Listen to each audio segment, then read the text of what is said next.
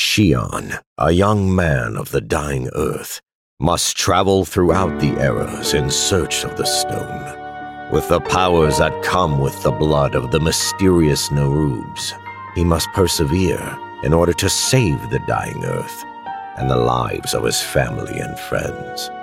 This is his journey, his journey for hope, the journey to obtain the glaive.